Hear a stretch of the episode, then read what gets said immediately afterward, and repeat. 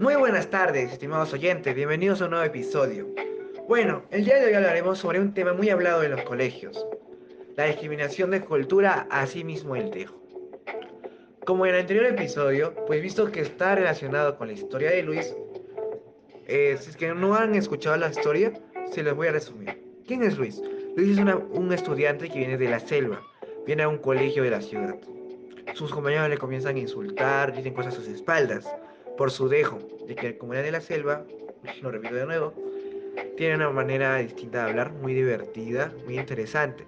No sé si que han visto al fondo hay sitio, una señorita llamada Gladys, tiene una frase divertida que es, yo soy la Gladys, o también como Félix, el guachimán, pero eso no viene del tema. Bueno, por esa razón debemos hablar sobre este tema, ya que es muy triste, porque en, en pleno 2021 se sigue, sigue habiendo este tipo de discriminación.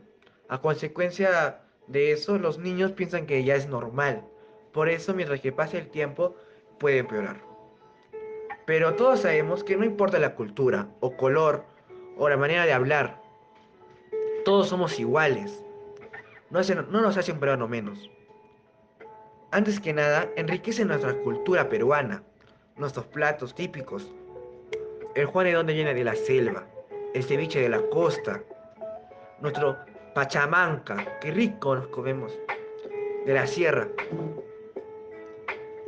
Para concluir, debemos estar orgullosos de nuestra cultura, porque nuestro país está caracterizado como un país megadiverso tiene muchas culturas. El chavín, la cultura chavín, el mochica, uff, muchísimas. Nuestra gastronomía, como les acabo de decir, nuestra causa rellena, hueva rellena, rojoto relleno, mmm, rico, delicioso. Hasta se me hace agua a la boca. bueno, eso sería todo. Cuídense, que les vaya bien, que tengan una bonita tarde y siempre escuchar este canal.